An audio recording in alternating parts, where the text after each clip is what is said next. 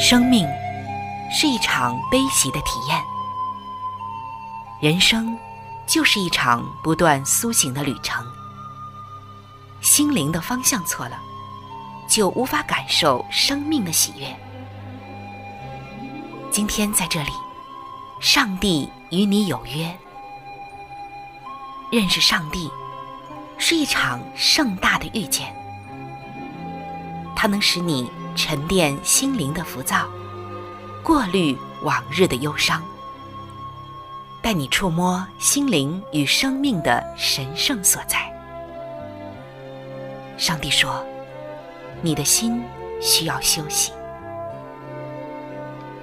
各位亲爱的听众朋友，这里是希望福音电台为您带来的福音节目《触动的心灵》，我是主持人春雨。让我们在这里远离心灵的疲惫，回归上帝的抚慰，触动心灵的每一丝感动，都让它。留住，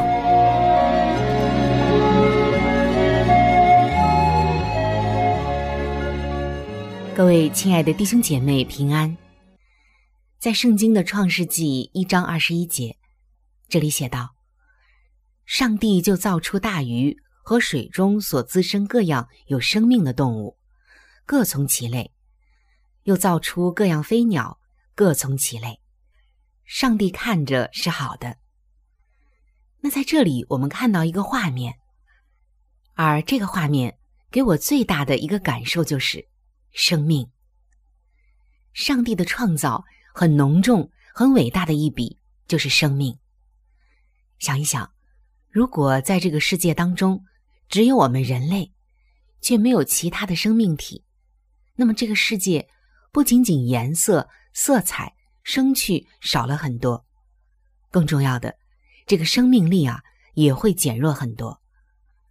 那在这里，我们看到，上帝造出海里各样的大鱼，各种有生命的动物，而且让它们各从其类。就是这些动物啊，被造出来之后呢，有很多的种类。所以我们就看到，上帝的创造不仅仅有各种各样的生物，而且这各种各样的生物。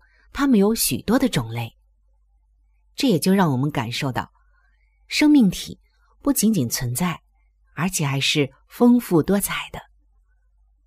从这段经文中，我也特别的感受到，上帝赐给人最大的礼物就是生命。不但我们今生有生命，而且主耶稣还要我们得着来生那永恒的生命，而这个生命的起点就是在今生。今天，可能在我们的生活中，在我们一生的生命当中，会有许多的困惑。我们不知道遇到一些事情和问题的时候，应该怎样去寻求上帝的带领。我们特别需要上帝给我们指明时间和地点。但是，很多的时候，我们又不知道上帝的指引究竟在哪里，或者说，如何来寻求上帝的指引。没有关系，上帝不仅仅借着他的话语要告诉我们，而且他也会借着人和环境来感动我们的心。他自己必然会亲自带领那一切寻求他的人。尤其是，上帝会借着我们能看见的种种动物向我们说话，带给我们启示。就像我们接下来要了解的这一个小飞禽。它不仅仅美丽，而且在它的身上有着让我们惊讶的作为，以及很多属灵的启示。那么他是谁呢？让我们一起走进让动物告诉你的时间。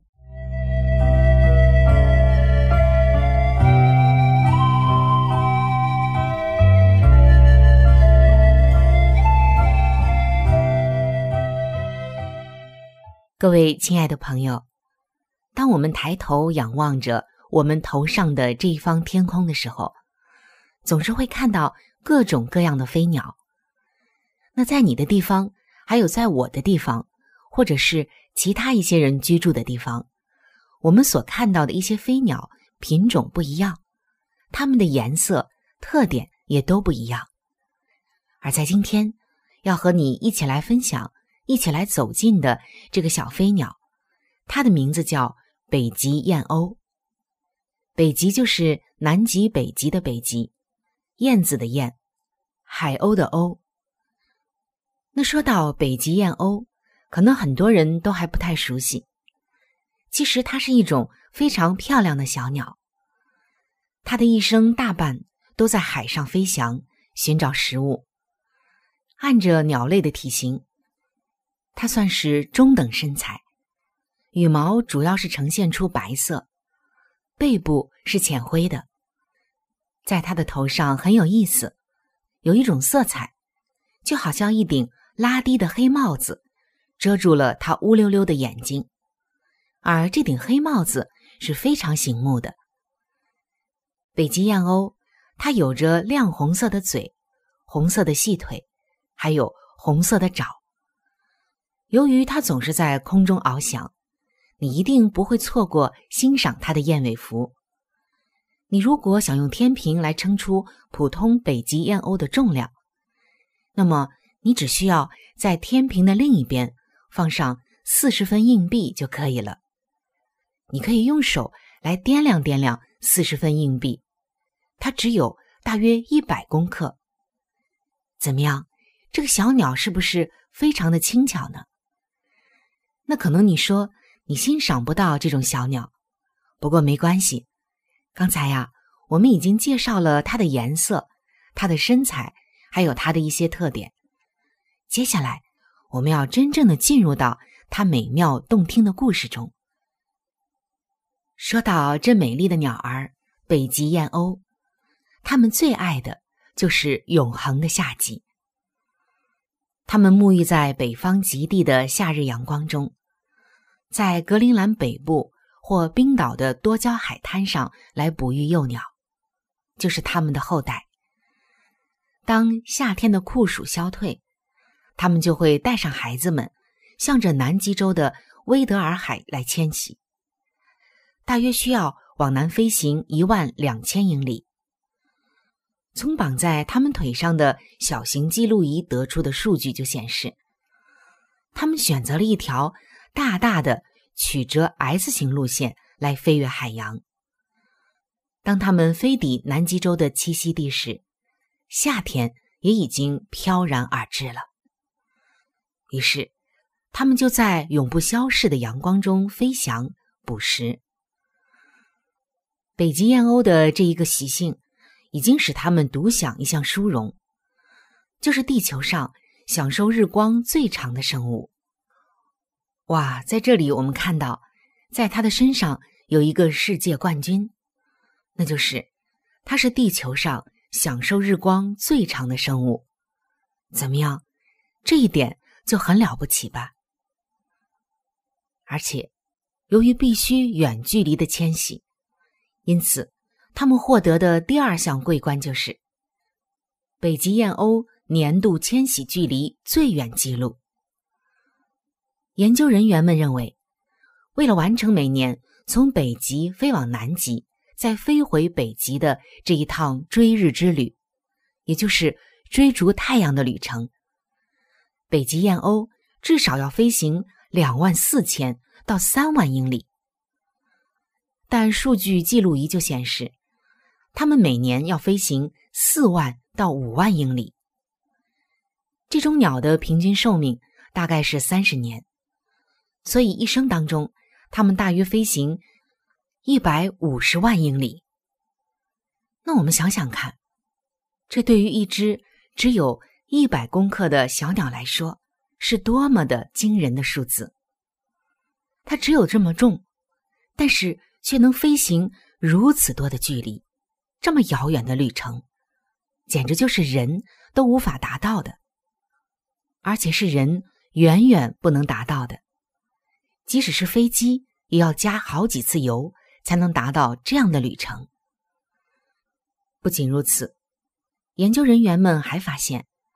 北极燕鸥虽然并不集体行动，但它们都在几天之内相继离开越冬之地，飞越赤道，飞离海洋中的觅食区和休息地，最终达到夏季的圣地。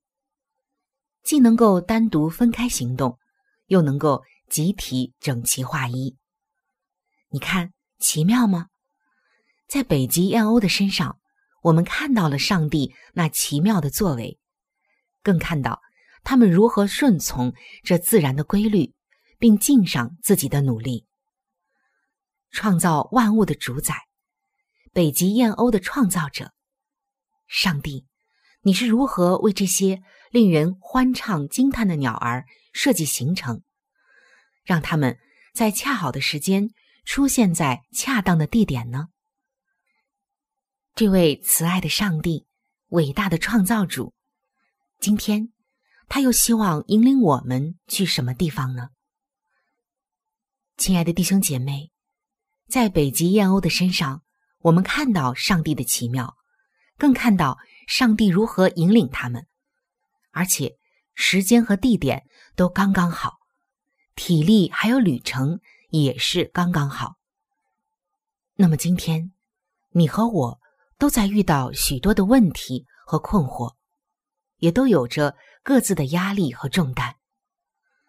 我们常常也在问上帝：“主啊，求你指教给我你的引领。”那我们看一看北极燕鸥，它们一直都是跟随一个自然的力，还有自然的规律。那么，什么是自然的力和自然规律呢？其实就是上帝的引领。因为他们没有自我的东西，全然跟随自然力的牵引，所以在这小小的鸟儿身上，在这大约只有一百公克的鸟儿身上，我们看到了他们创造的奇迹。今天，我们有没有像这些鸟儿一样，也愿意放下自己许多的盘算和计划，放下自己不必要的焦虑、担忧？单单的来寻求上帝的引领，以至于我们可以凭着这种单纯的心来听到上帝的声音和带领呢。今天也求上帝指教我们时间和地点，引领和感动。我们也要切切的寻求他，我们也渴望沐浴在他荣耀的光中。北极燕鸥，他们的追光之旅。一年之中从来没有停息过，而当我们在追逐我们的追光之旅，就是追逐那公益的日头主耶稣的阳光时，我们也不要停下来，就好像这些追光的鸟儿。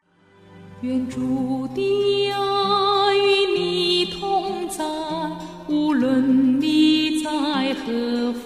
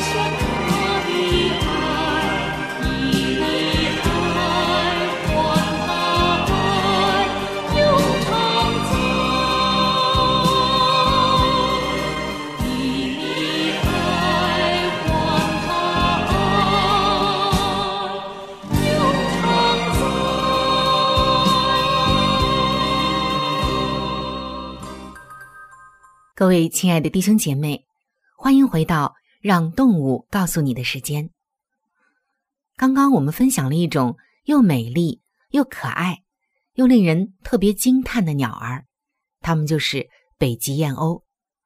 那么接下来我们要看到的这个动物，可是体型高大，甚至是比较凶残的。而在圣经中，我们对它也不陌生，甚至我们。常常会因着一节经文想起他。在圣经彼得前书的五章八节，经文说道：“勿要谨守警醒，因为你们的仇敌魔鬼，如同吼叫的狮子，遍地游行，寻找可吞吃的人。”有一位教友告诉我们，他说：“直到今天，他依旧清清楚楚的记得。”当他还是小孩子的时候，夜晚蜷缩在被子里，听着狮子在屋外吼叫的情形。他的父母亲是在伊索比亚工作的传教士，父亲在树林深处的金比镇设立了一家医院。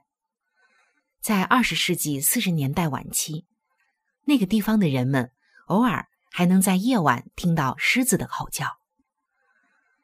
狮子的吼叫声通常以一阵低沉的吼声作为开始，接着这叫声啊就越吼越高，越吼越大。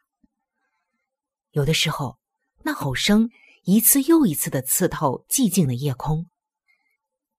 这位教友说，他清楚的记得，那是一只雄狮在徘徊觅食，或者是在捍卫自己的领土。狮子的吼叫声震耳欲聋，如果在顺风处，三到六英里之外都可以听到。由于狮子的听力比人类高了许多，所以这雄狮和雌狮即使相隔很远，也能够借着吼叫声互相交流。那我们知道，狮子是第二大猫科动物。老虎虽然在体型上略胜一筹，但是狮子是非常乐于群居的动物，通常都是以狮群的形式来生活。我们刚刚提到的这位教友，他就回忆说，他还记得小时候曾经躲在车子里，懒洋洋的躺在非洲树林的荫下，幸运的话，还可以看到。他们亲昵的舔舔彼此的毛，或者是蹭一蹭对方的头。那你如果养过猫的话，一定知道，猫咪们也喜欢这样用头来蹭你，或者彼此这样蹭以及舔毛。而狮子们捕猎技术的高明，也令人惊叹。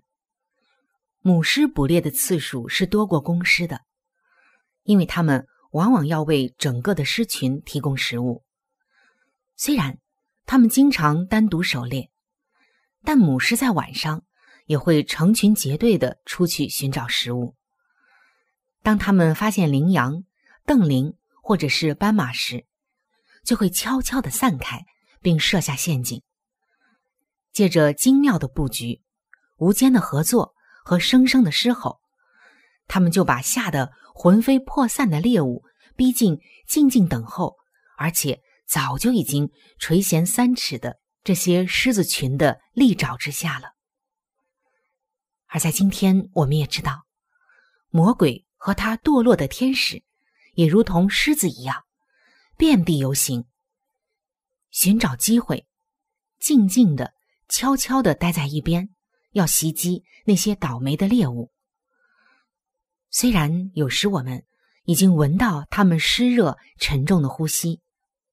看到那闪着幽光的尖牙利齿，他们似乎正张开血盆大口向我们怒吼，但是我们也不必害怕。亲爱的弟兄姐妹，在圣经诗篇的二十二篇中就说到：“耶和华是我的力量，救我脱离狮子的口，因为国权是耶和华的。”感谢我们亲爱的主耶稣。因为他在十字架上为我们成就了救赎的大功，而且他一直在保护着我们。虽然魔鬼好像处处设障，到处布下网罗和陷阱给我们，但是有上帝做我们的盾牌，我们就能靠着他所向披靡，识破撒旦一切的诡计，不被他吞吃掉。亲爱的弟兄姐妹，今天你能听到狮子的吼叫声吗？你能察觉到它正在窥视你的眼神吗？也许你已经察觉到了，也许你还很迟钝，甚至完全忽略了。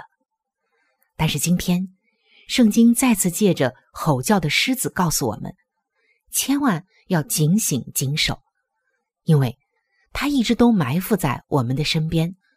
随时寻找我们的软弱和漏洞，好袭击我们，而且是在我们防不胜防的时候，放松警惕的时候。但是感谢我们的天赋上帝，感谢我们的主耶稣，因为他是我们的力量，我们的保障。我们今日信靠他。感谢收听今天的《让动物告诉你》，愿我们能像北极燕鸥那样。永远跟随上帝的引领来追光，同时，也能够靠着耶和华的力量来抵挡那吼叫的狮子。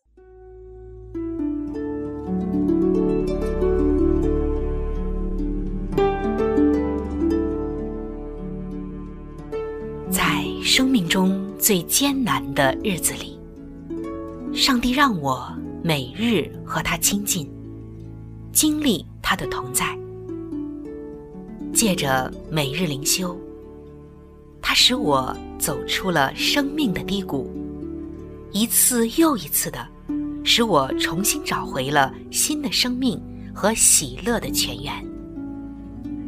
上帝借着每日灵修，来证明他的同在、看顾和关怀，使我与他建立起更加亲密的关系。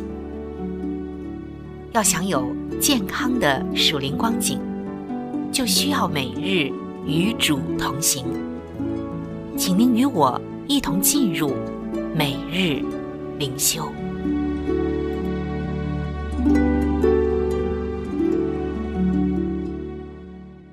各位亲爱的弟兄姐妹，欢迎来到每日灵修的时间。走进每日灵修，走进灵性的加油站。也走进上帝在每一天所赐给我们的慈爱话语当中。今天每日灵修的主题经文记载在《圣经以弗所书》的五章一到二节。所以你们该效法上帝，好像蒙慈爱的儿女一样，也要凭爱心行事。今天每日灵修的主题是上帝的儿女。在一个非宗教性的研讨会上，一位老师和一群无法生育的夫妻们分享了个人的经历。许多的出席者都为自己的不孕感到伤心，也对未来感到绝望。他们也同样膝下无子，因此这位老师就鼓励他们说：“即便无法为人父母，你也能拥有充满意义的身份。”我相信你的受造奇妙可畏，还有新的目标正等着你去追寻。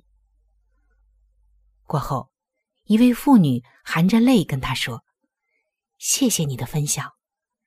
没有孩子，使我觉得自己毫无价值。我急需要知道自己的受造奇妙可畏。”于是，这位老师就问他：“是不是基督徒？”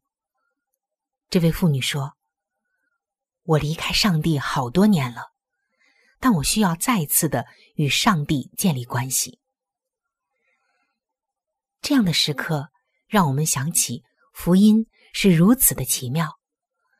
有些人很难得得着某些身份，比如母亲或者父亲；还有一些人以职业来定义自己的身份，却可能因为失业而失去。但是借着耶稣，我们成了蒙上帝所爱的儿女，而且永远不会失去这个身份。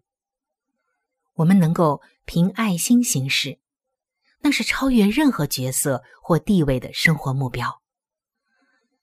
所有的人受造都是奇妙可畏的，这是圣经告诉我们的。而跟随耶稣的人都能够成为上帝的儿女。刚才的那位妇女，虽然曾经感觉到绝望，但却是带着盼望离开的，因为她知道自己能拥有更重要的身份与目标，这是这个世界所无法给予的。亲爱的弟兄姐妹，在今天，你能够以受造奇妙可畏的真理。鼓励哪些感到绝望的人呢？你要让谁知道，他也能成为上帝的儿女呢？唯有我们的天赋上帝能赐下丰盛的生命。今天，我们要张开双手来领受。各位亲爱的朋友，我们今天的节目到这里就要向您说再见了。我真诚的邀请您。来认识这一位爱你的上帝，你的人生将会成为蒙福的人生。在我们这里，也为您预备了圣经，还有来帮助您来了解基督教信仰的资料，都是可以免费的赠送到您的手中的。如果您需要，或者是想和我联系的话，那我是非常的欢迎您能够写信，或者是发电邮给我。来信请寄。香港九龙尖沙咀山林道二六杠二八号，山是大山的山，林是树林的林。香港九龙尖沙咀山林道二六杠二八号，您写“春雨收”就可以了。春是春天的春，雨是雨水的雨。如果您想发电邮的话。请记我的个人邮箱，我的邮箱是 c h u n y u at v o h c 点 c n。我们的网址是三 w 点 x i w a n g r a d i o 点。O R G，我期待着您的来信，愿上帝的爱伴随您一生。我们下期节目再会。